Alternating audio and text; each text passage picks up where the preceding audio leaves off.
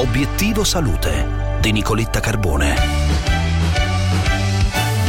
È stato eseguito il primo trapianto al mondo di rene di maiale geneticamente modificato su un essere umano. Il risultato è frutto di un'operazione eseguita dalla New York University che commentiamo a Obiettivo Salute con il dottor Massimo Cardillo, direttore del Centro Nazionale Trapianti. Dottor Cardillo, buongiorno. Buongiorno, buongiorno a lei e a tutti gli ascoltatori. È una notizia sicuramente rilevante che ci dice che la ricerca in ambito trapiantologico va avanti, eh, però bisogna anche un po' contemplare contestualizzarla perché eh, si tratta di una ricerca di frontiera molto sperimentale, il rene è stato trapiantato ed è stato tenuto in sede solo per tre giorni, quindi si è documentato che non c'è rigetto iperacuto, ma eh, noi non sappiamo poi a distanza di tempo che cosa succede. Ci sono ancora tanti problemi da risolvere eh, nello xenotrapianto, cioè nel trapianto tra specie diverse, ci sono da, eh, da, fare tante ricerche ancora su questo, è un passaggio importante, sicuramente è stato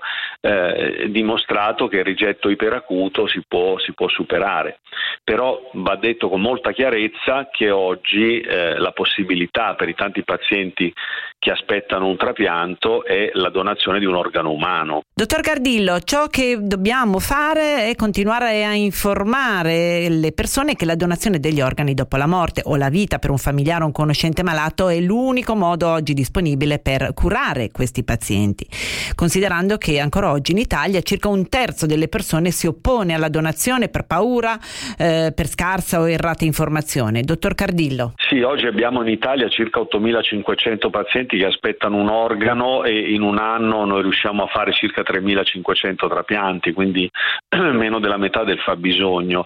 E abbiamo ancora circa un terzo dei cittadini che si oppongono alla donazione, quindi è è importante ribadire che bisogna avere fiducia nel sistema sanitario, che bisogna dare il consenso alla donazione perché questo è un gesto che dà veramente una eh, possibilità di cura e di vita per tanti pazienti che non hanno altre alternative di trattamento.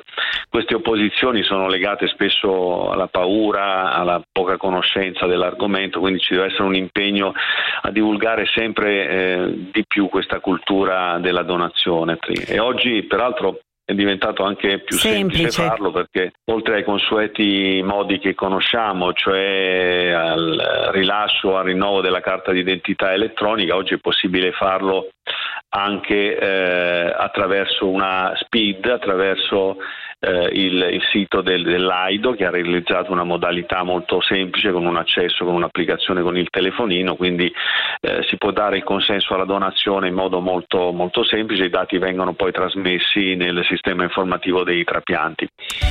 Oggi è tutto, vi aspetto come sempre sulla pagina Facebook di Radio 24 Obiettivo Salute per la nostra video intervista quotidiana e poi appuntamento domani alle 12 per Obiettivo Salute Weekend. Una buona giornata da Nicoletta.